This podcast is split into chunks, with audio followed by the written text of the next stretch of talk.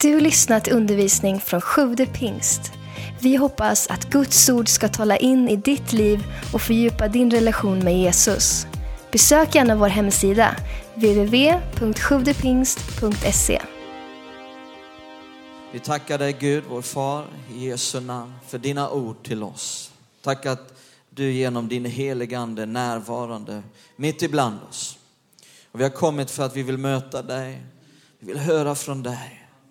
Av, vi ber att du ska bara tala till våra liv, till vår ande, till våra hjärtan. Lys upp hela vårt inre med dina ord som får förvandla, som får leda oss rätt i en svår värld, i en mörk värld. Tack att du vill leda oss in i glädje, i frid, i trygghet. Åh, du har så mycket som du har berett för oss. Tack Jesus. Vi vill att du ska bli ärad, förhärligad här idag. Amen. Då läser vi här, det står, Jesus säger, men när den helige Ande kommer över er ska ni få kraft och bli mina vittnen i Jerusalem och hela Judeen och Samarien och ända till jordens yttersta gräns. Eh, här står det någonting intressant, men det, det står inte här att du ska vittna. Det står att vi ska vara vittnen. Lägger du märke till det? Självklart så kommer det att ingå att vittna.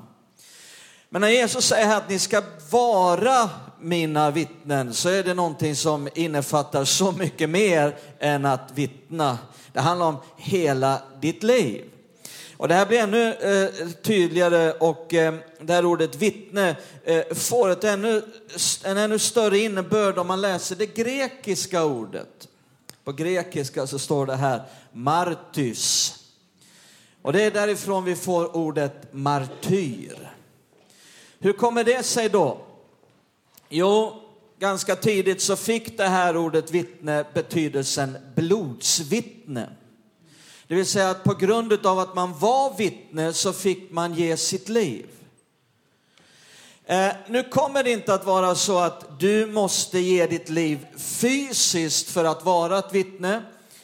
Men det kommer att innebära att du får offra ditt liv i någon form.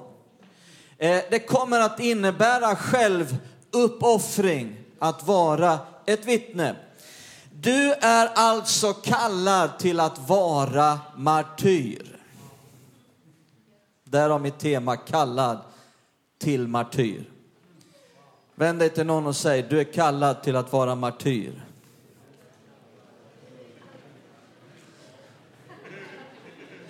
Jag ser att en del är lite osäkra med det här och bara tala ut det här och känna det här. Oj, oj, oj. Vad innebär det här nu då? Ett vittne som offrar sitt liv. Det är det vi ska se. Så om vi går till Efesierbrevet kapitel 5 och vers 2. Efesierbrevet 5 och vers 2.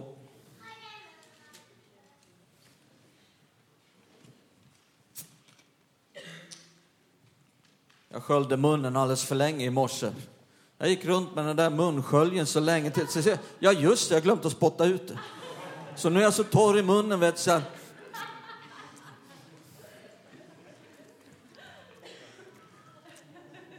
Oj. Efesierbrevet 5 och 2 står det. Och lev i kärlek så som Kristus har älskat oss. Och ut, hur har han älskat oss då? Jo, det står det utlämnat sig själv för oss som offergåva. Ett välluktande offer åt Gud. Lägg märke till i den här versen nu att vi ser en tydlig koppling mellan att offra sitt liv och kärlek. Kärlek kommer in i bilden här. Det går inte att skilja kärlek från offer. Eh, finns det inget offer, då är det ingen kärlek. Eh, kärlek rör sig alltid mot ett offer. Tänk på det en stund. Kärlek rör sig, sann kärlek rör sig alltid mot ett offer. Ända från Adam och Eva i begynnelsen när de vände Gud ryggen och genom sin synd så tappade de gemenskapen med Gud så började Gud omedelbart att röra sig mot offret på Golgata. Guds kärlek, Jesu kärlek fick hela himlen att röra sig mot offret på Golgata kors. Kärlek rör sig alltid mot offer. Där det finns kärlek kommer det alltid att finnas offer. Och det här är någonting som vi ser på många olika håll eh, eh, i samhället på, på flera olika sätt. Eh, det kan vara kanske någon som älskar sin fotbollsklubb och därför är villig till mycket uppoffring.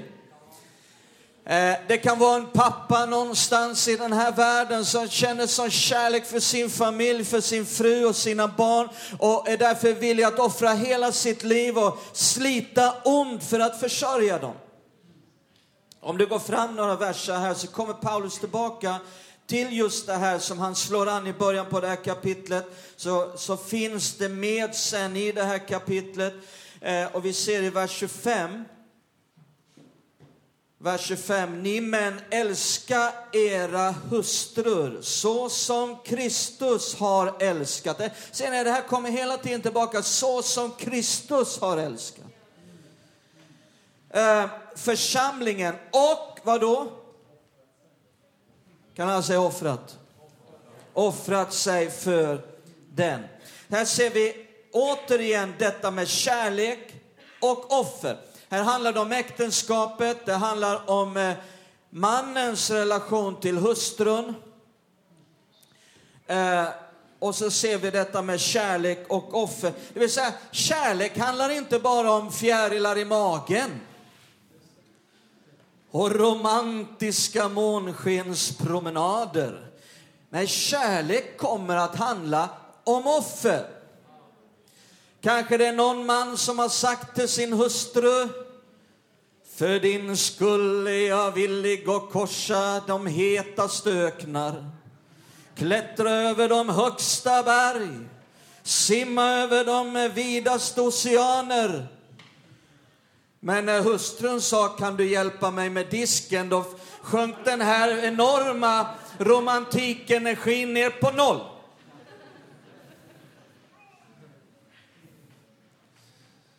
En del män skrattade nervöst, la jag märke till.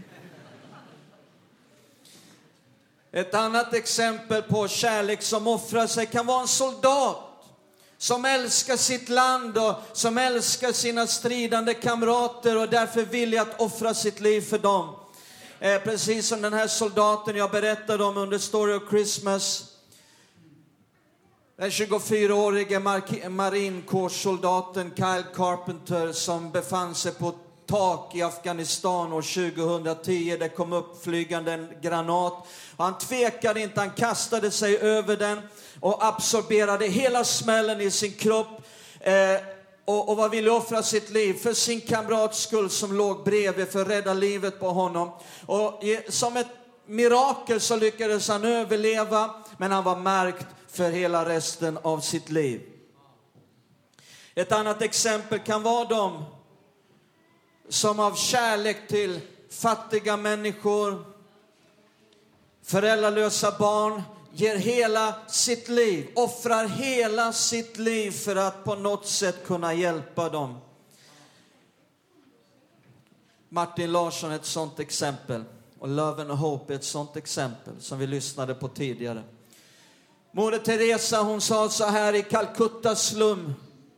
Att jag har funnit denna paradox. Att om jag älskar till dess att det gör ont då försvinner smärtan och bara kärlek finns kvar.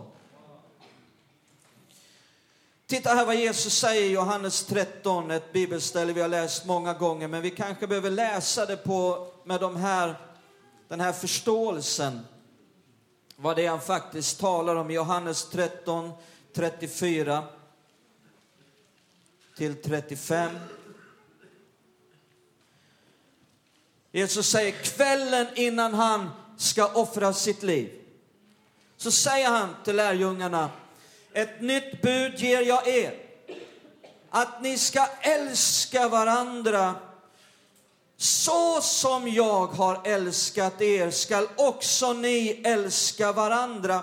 Och titta nu, om ni har kärlek till varandra skall alla förstå att ni är mina lärjungar. Vi talar om att vara vittnen. Det är det vi talar om. Och det är det Jesus talar om här också. Då ska alla förstå. Då kommer ditt vittnesbörd att lyckas, då kommer ditt vittnande att lyckas, då kommer du att lyckas som vittne. Då kommer de att förstå. När då? Vi talar om att, att vara martys. Vittnen som av kärlek kan offra sitt liv.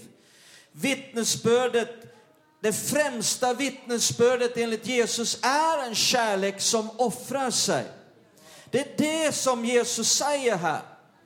Att när vi älskar människor, när vi älskar människor på samma sätt som han har älskat oss, det vill säga med en kärlek som offrar sitt liv, då kommer människor att förstå att vi är hans lärjungar. Vad är det som får människor i den här världen att höja på ögonbrynen? Vad är det som får människor i den här världen att stanna upp och tänka, vad är det de har som inte jag har?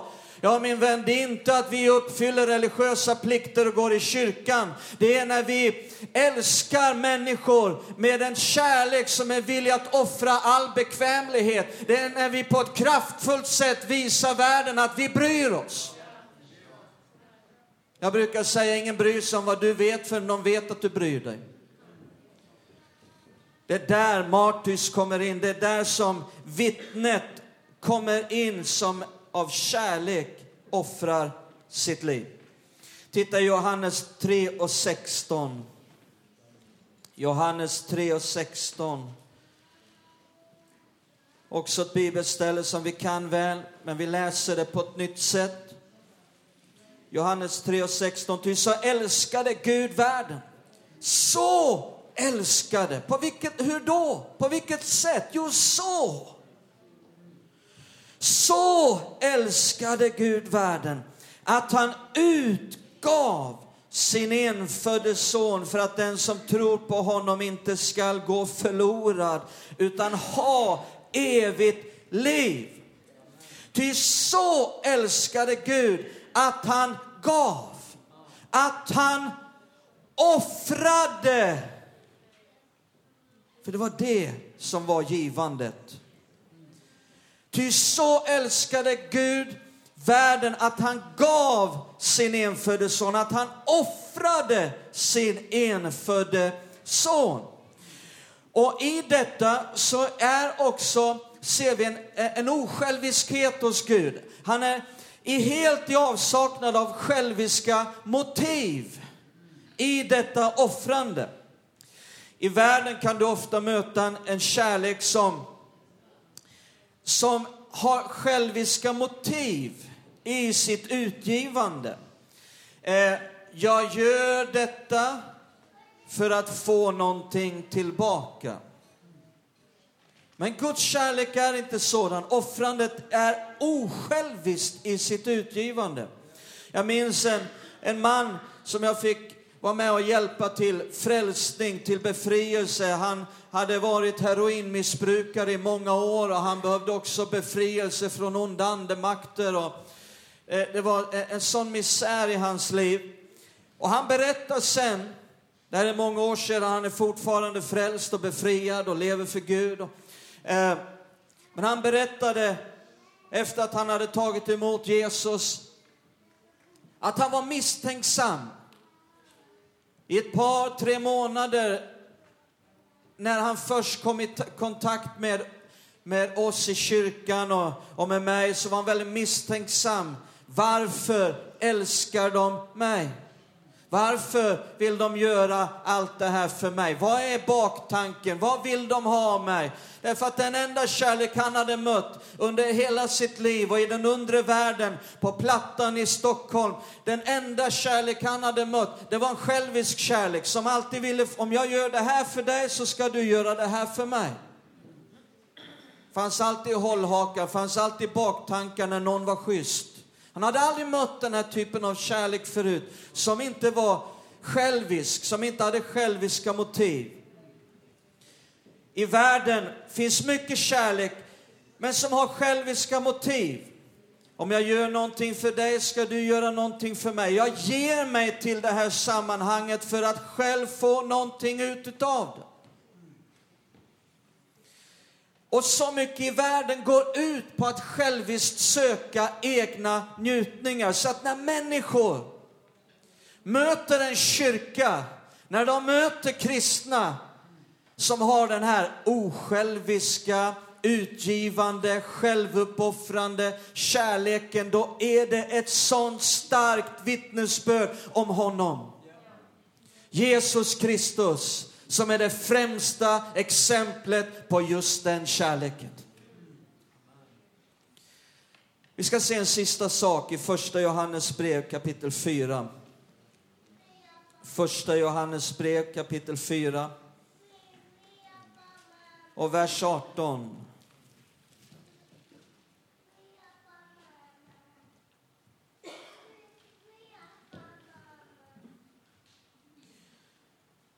Här kommer någonting väldigt viktigt. Första Johannesbrev 4, vers 18 står det Rädsla finns inte i kärleken. Utan den fullkomliga kärleken driver ut rädslan. Rädslan hör ju samman med straff och den som är rädd är inte fullkomnad i kärleken. Vi älskar därför att han först har älskat oss, står det. Rädsla finns inte i kärleken. Den fullkomliga kärleken driver ut rädslan. Rädsla finns inte i kärlek. Vad handlar det här om? Jo, på grund utav, lyssna noga, jag tror att det här är viktigt för, för mig och för oss alla. På grund utav att kärlek alltid rör sig mot ett offer så kan man bli rädd för att älska. Är ni med mig? Man kan bli rädd för att älska, därför att kärlek är inte avsaknad av smärta, av lidande. Tvärtom så rör sig alltid kärleken mot ett lidande. På något sätt, på flera olika sätt. Eh, inte bara det här med att offra bekvämlighet, utan på flera andra sätt när man tänker efter. När kärleken får dominera helt och hållet våra liv. Det talas här om den fullkomliga kärleken. När, när vi blir fullkomnade i kärleken, vilket jag är långt därifrån, och ser nu inte så heliga ut. Jesus är fullkomnad i kärlek. Han är fullkomlig kärlek. Men vi växer, vi lär oss, vi strävar mot att bli honom lik. Mer av dig, mindre av mig, sjöng vi. Ju mer kärleken får helt dominera våra liv, styra våra tankar, våra ord, våra handlingar, eh, eh, då uppstår också ett eget lidande. När det får ske. Jag ska ta ett, ett, ett par tre exempel. Till exempel när kärleken övervinner det onda med det goda. När någon sårar dig och du känner alla de här känslorna utav att ge tillbaka med samma mynt. Men du bestämmer dig för att bemöta det onda med det goda. Då är det någonting som svider här inne. När jag inte får spotta tillbaka, när någon spottar på mig så vill man... Det är så helt naturligt med de känslorna att ge tillbaka med samma mynt. Det är nästan konstigt om vi inte känner det. Men vet du vad? Du behöver inte agera utifrån dina känslor. Du kan faktiskt bestämma dig för, fatta ett beslut att trotsa de känslorna och göra på ett helt annat sätt än vad dina känslor säger. Men när du gör det, när kärleken övervinner det onda med det goda och du bestämmer dig för att bemöta det onda med det goda så känner man av att det svider någonstans. det själviska jaget får offras och känner av ett lidande. Eller låt oss ta ett, helt annat exempel. När någon får beröm helt och hållet, får allt beröm för någonting som du har gjort. Och du känner för att ställa dig upp och säga hallå här. Det var faktiskt jag som gjorde detta. Men du bestämmer dig för att trotsa de känslorna och vara tyst och låta någon annan få äran. Då svider det. Handlar det om kärlek? Absolut, det handlar om kärlek. Därför att kärleken sätter alltid sin nästa först och gläder sig över att någon annan får beröm. Och vi vill ju att Jesus ska få all ära, eller hur? Så vad är det då för något problem att inte du fick någon ära?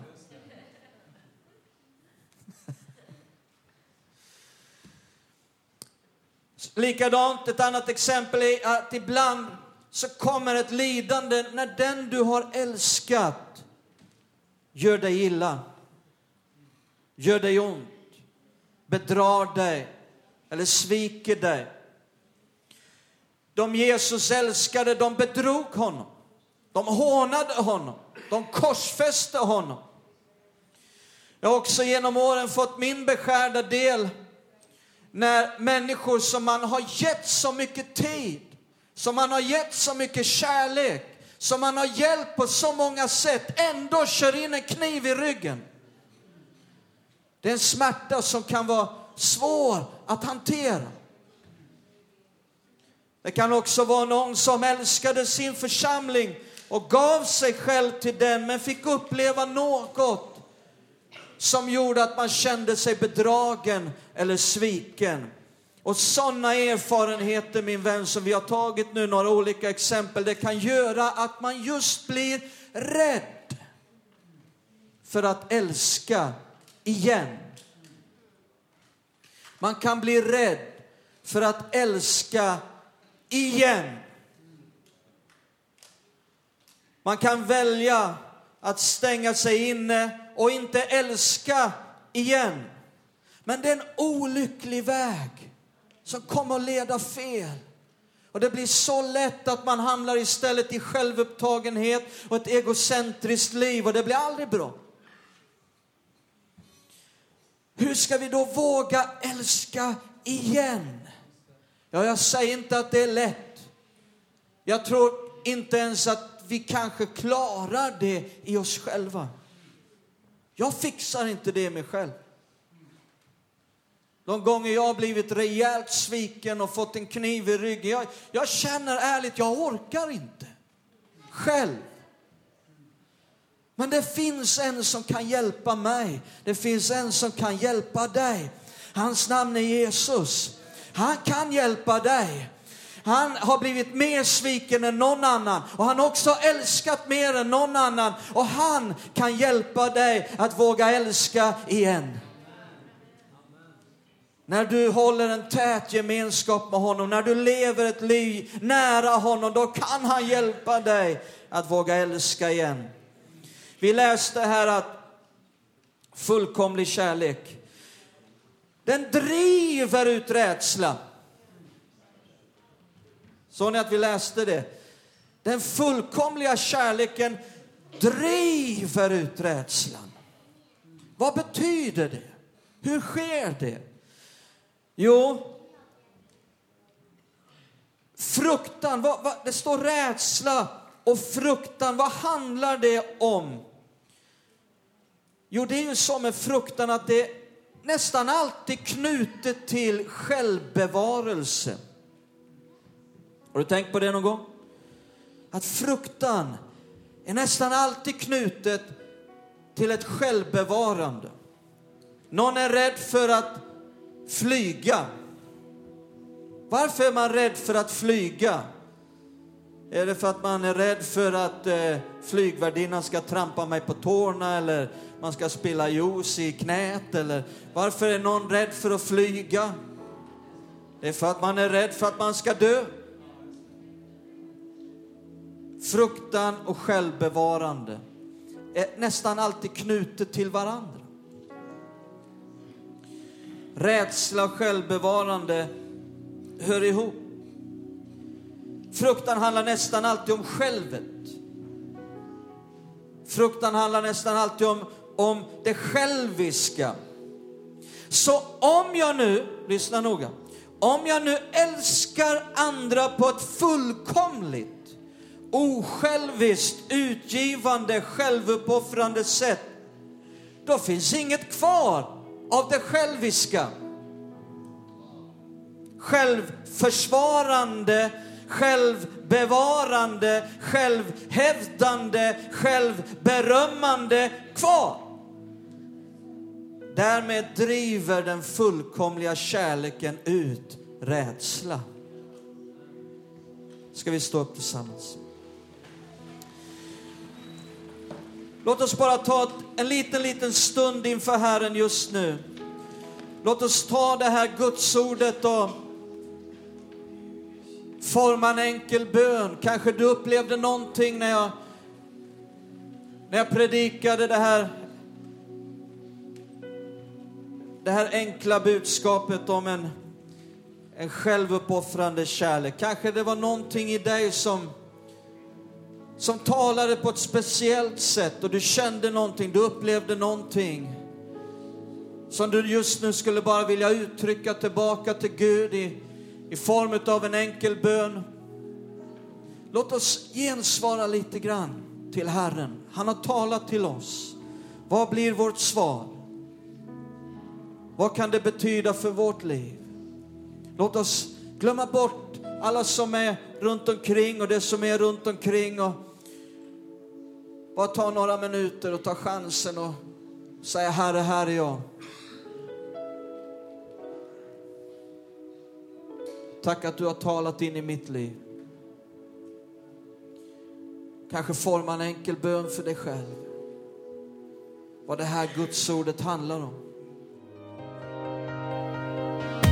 Tack för att du lyssnat. Glöm inte att du alltid är välkommen till vår kyrka. Du hittar mer info på www.sjuvdepingst.se